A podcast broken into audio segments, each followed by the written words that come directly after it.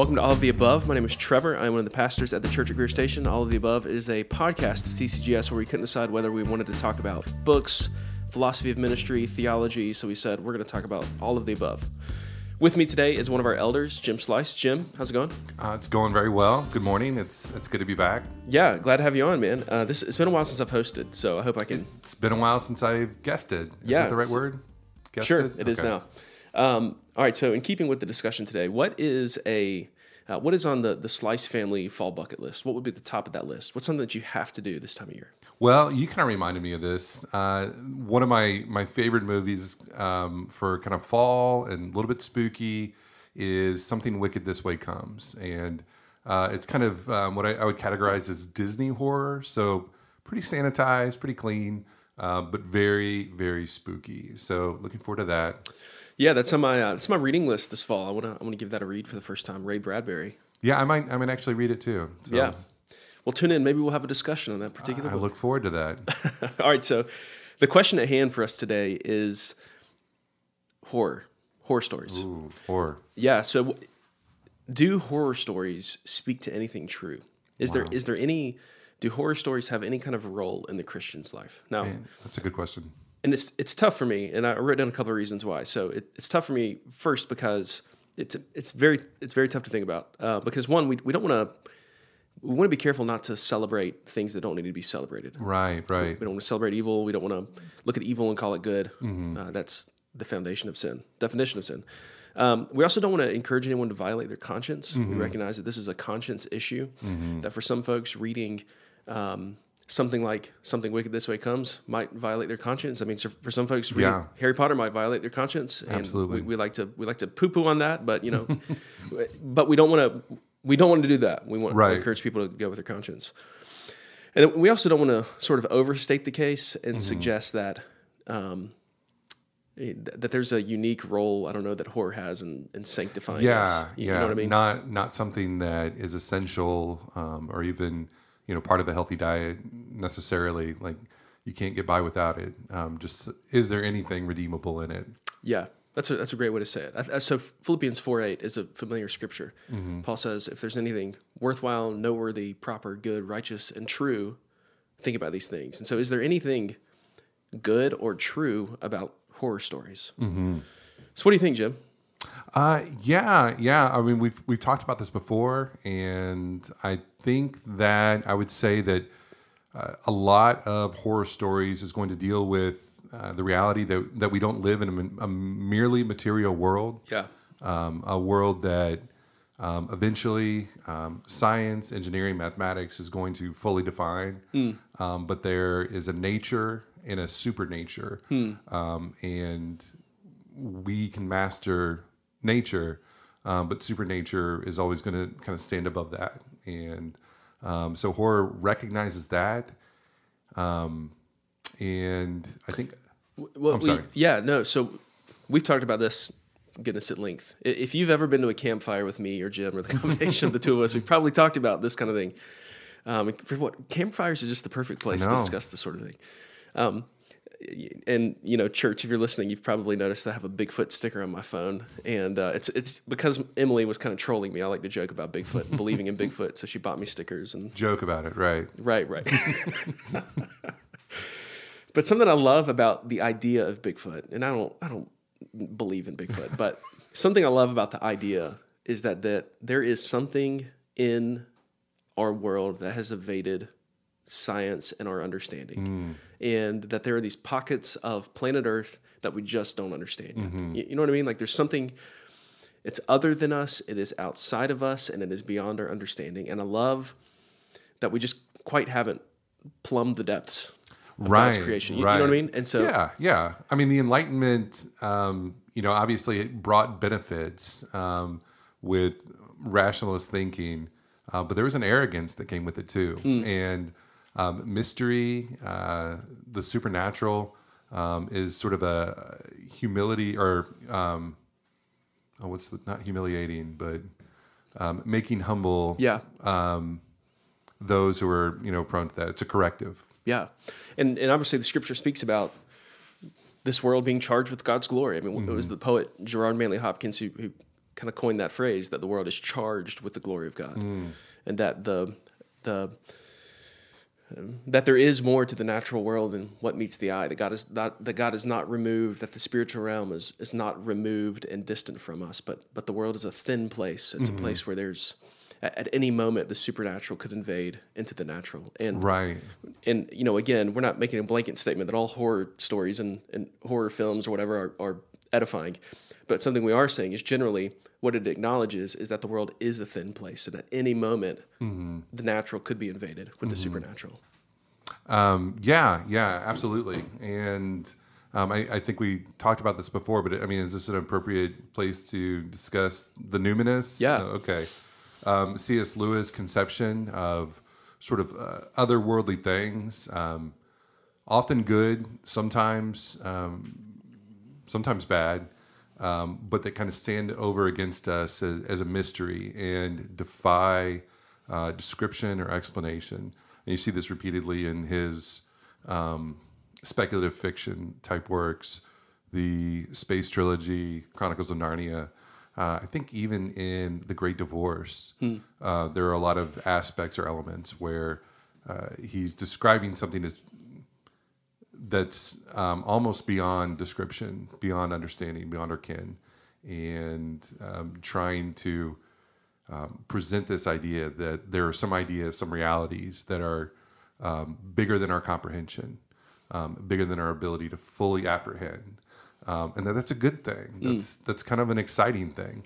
Um, we don't want to be able to to box everything into like easy categorization and understanding and conception. And, and what's the general uh, reaction that his characters, when, when they find themselves in the presence of this this thing that is so overwhelmingly other? Like typically, what's the reaction of those characters? awe, awe. I think generally, um, quietness, maybe a little bit of uh, kind of panic reactions. I'm I'm trying to think. Um, in the Lion, the witch in the wardrobe, the Pevensies, I think, are having tea with the beavers, and Aslan is mentioned, and it kind of talks about all four characters, all four children. That you know, the three, uh, Peter, Susan, and Lucy, um, kind of get a thrill, and they're like, "Yeah, we've heard about this Aslan." Um, and Edmund gets sort of the sinking horror. Um, similar in the Silver Chair, uh, Jill is confronted with Aslan on top of the mountain at the beginning of the book, and she's dying of thirst, and he's sitting there by the stream, and, and she doesn't think he's going to eat her, but it's a possibility, and she she needs water or she's going to die, and you know says to him, "It's like, would you mind maybe getting up and moving for a little bit?" And Aslan just kind of looks at her with a blank stare. And um, yeah so that those kind of reactions of you know you don't have like full control of your your senses you don't have full control of your logic um, your faculties like you're, you're panicking a little bit um, I, I think that's when you're confronted with the numinous that's sort of the natural human response You know what I just thought about as you were talking? what Uh, you know what uh, filmmaker I feel like had a stretch where their stuff was just crushing this? Steven Spielberg. Hmm. Like if you think about E.T., Close Encounters with the Third Kind, Mm-hmm. Raiders of the Lost Ark, and even Jurassic Park, there's kind of Mm. this idea of of the numinous. Like you're being confronted with this alien, like sometimes literally alien is so true yeah force or being or creature Mm-hmm. that tends to be i mean for the good for, for the for the characters who are the good characters they respond with awe and reverence um, and then for the characters that's that's got a little bit of a an awe and reverence that is rooted in fear like there's a Mm-hmm. little bit of a kind of a horror flavor to it uh, but then for the evil characters, you know, the ones who are portrayed, they're, they're trying to master it. They're trying to kind of get their hands on it. Right. You know, they're trying to exploit it for profit or whatever. Mm-hmm.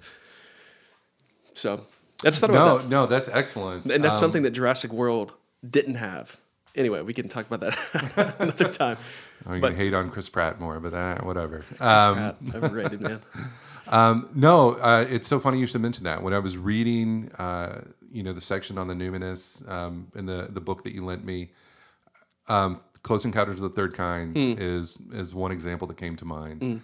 Um, yeah, Steven Spielberg was just especially good at um, touching on the mysterious and the strange and the odd, and giving a real sense of wonder about it. You know, not not just horror, but like a a wonder that kind of makes you pause and um, or makes you uh, pause isn't the right word freeze. Well, the thing about Close Encounters of the Third Kind, and that's a, that is a great film. It's it's spooky when it needs to be, but it's also like I don't know, just beautiful and kind of brings tears to your eyes when it, when it needs to be.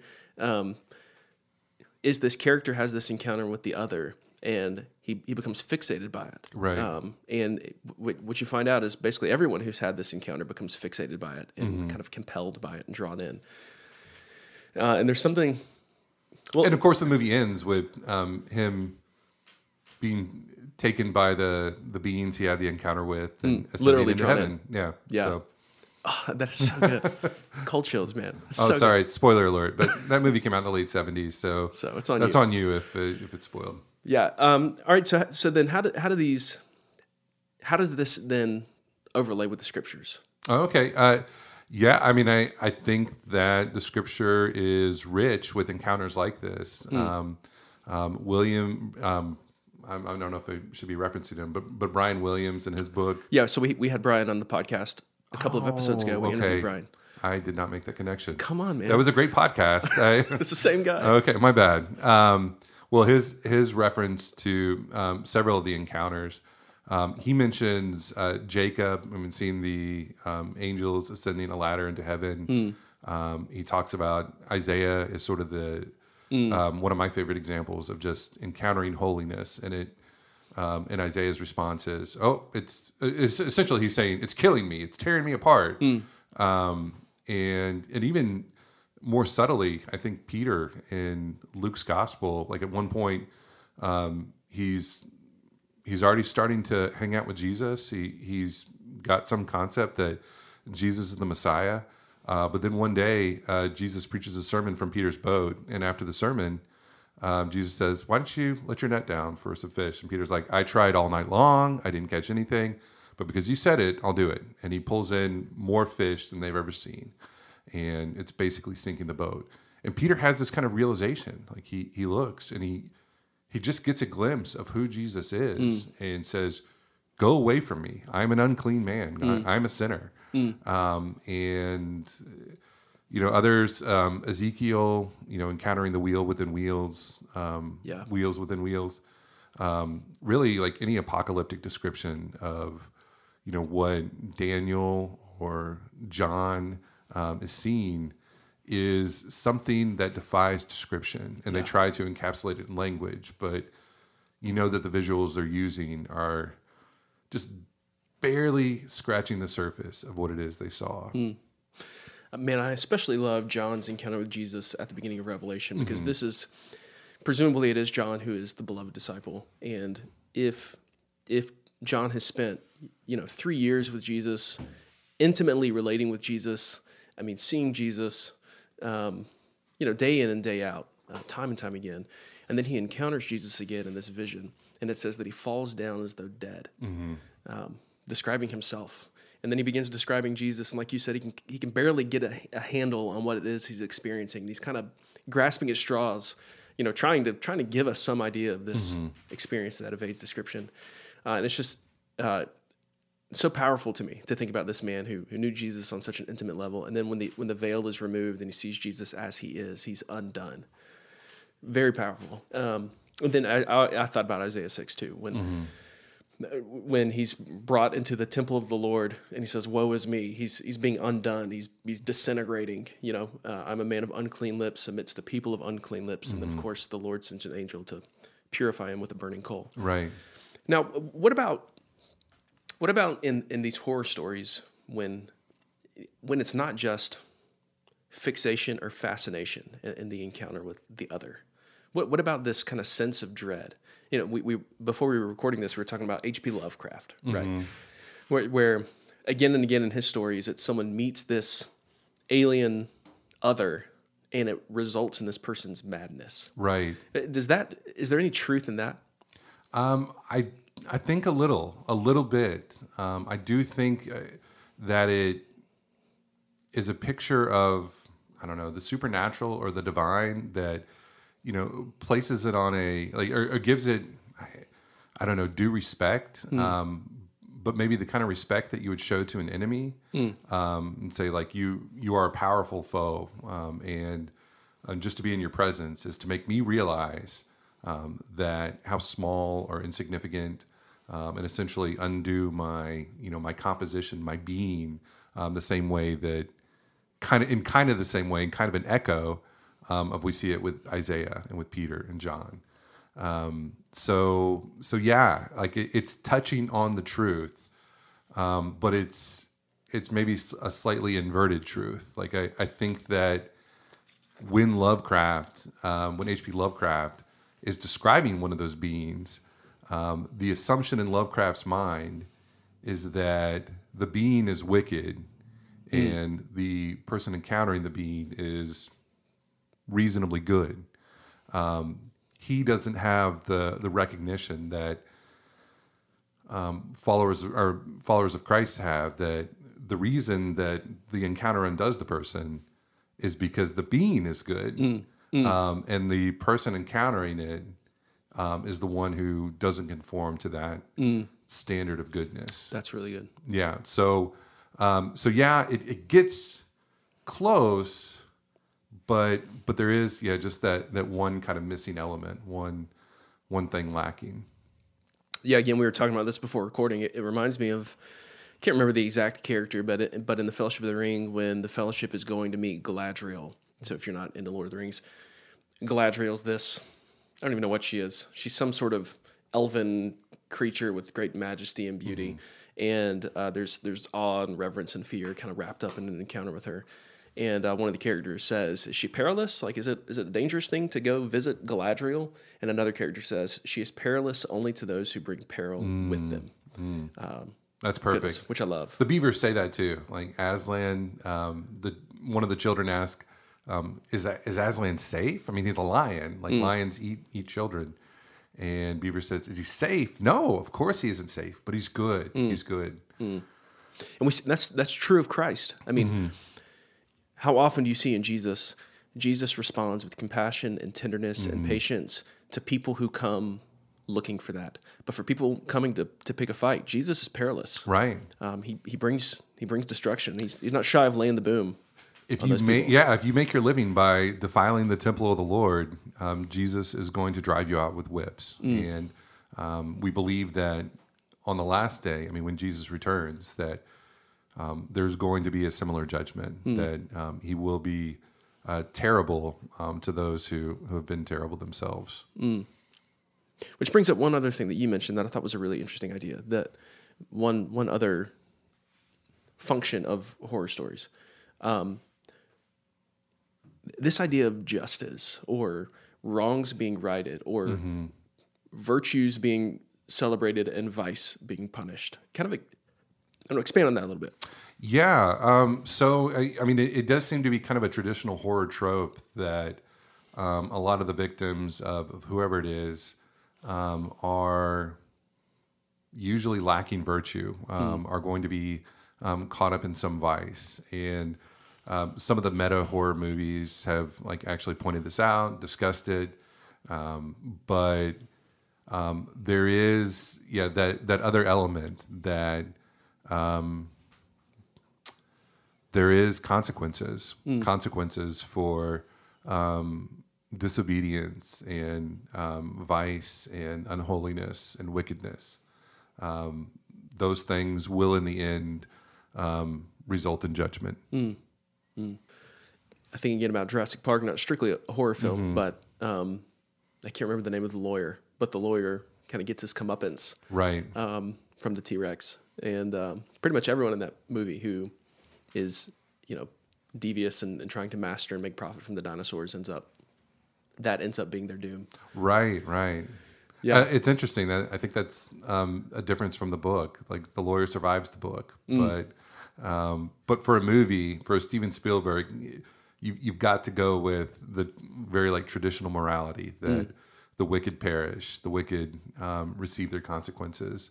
Yeah, often from the, the very thing that they're they're trying to control or master. Yeah, that's yeah. good. Well, once again, Raiders of the Lost Ark. That's the case. Like the, those who want the ark so badly, they're the ones who get the ark. Right. Um, yeah, that's great, man. Um, Well, well, as we as we kind of land the plane, I mean, what are there any ways in which we can really go off the rails with this this this conversation? Um, what sort of pastoral warning about horror could we offer here? You know, acknowledging that there that horror can tell the truth and that, that it does touch on something true and right and biblical. But I don't know, where might it go wrong? Where, where, where does horror get it wrong? Um, yeah, I, I mean, I, I think you, you mentioned one. Um, I mean, we want to be sensitive to our, our consciences and avoid those things that um, would sear our conscience. Um, I think that some horror movies um, are not really trying to make a point. They they are magnifying um, sometimes blood, um, sometimes um, gore, sometimes um, even the satanic, and um, and being especially cautious with those. Um, again, back to C.S. Lewis at the beginning of the Screwtape Letters, um, talks about the two mistakes that you can make with regards to the devil.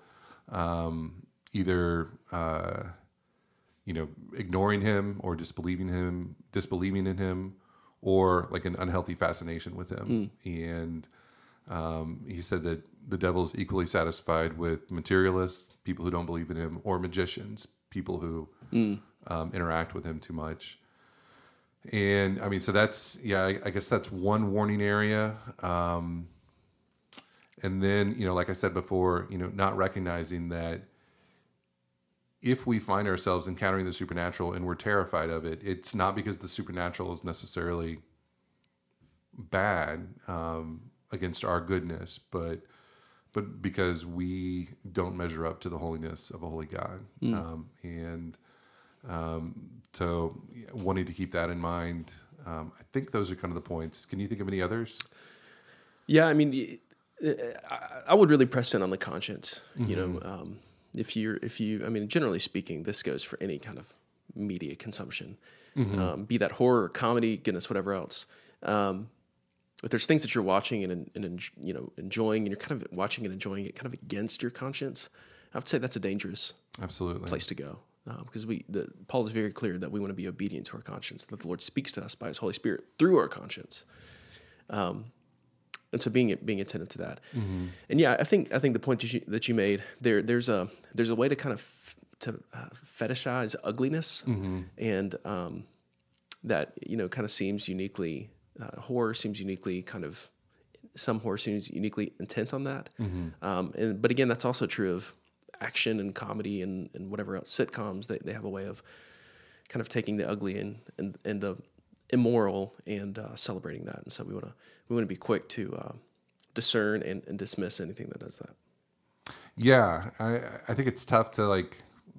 I, we kind of hesitate to give particular examples. It's tough to um, quantify for sure. and but yeah but be developing that and be seeing like you know there there's um yeah some things that are are probably not just conscience questions but maybe absolutely Yeah. um not edifying for the believer Yeah. um, or for anyone so Yeah. Hey, and this is this is as as we often do a great place to press in with community and wise brothers and sisters who can who can speak into some of those things in a more particular detail.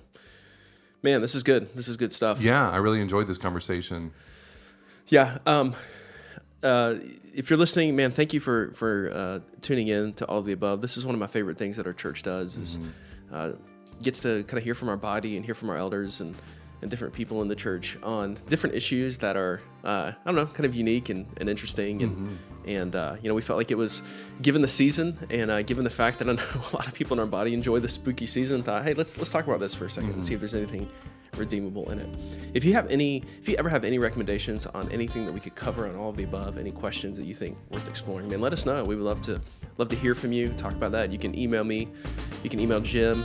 Uh, you can email Jonathan Franklin, our media director at media at tcverstation.com. Once again, thanks for thank you for listening, Jim. Thank you for yeah my pleasure taking some time i really to, enjoyed to being record this. Blessings to you, church, and we will talk to you soon.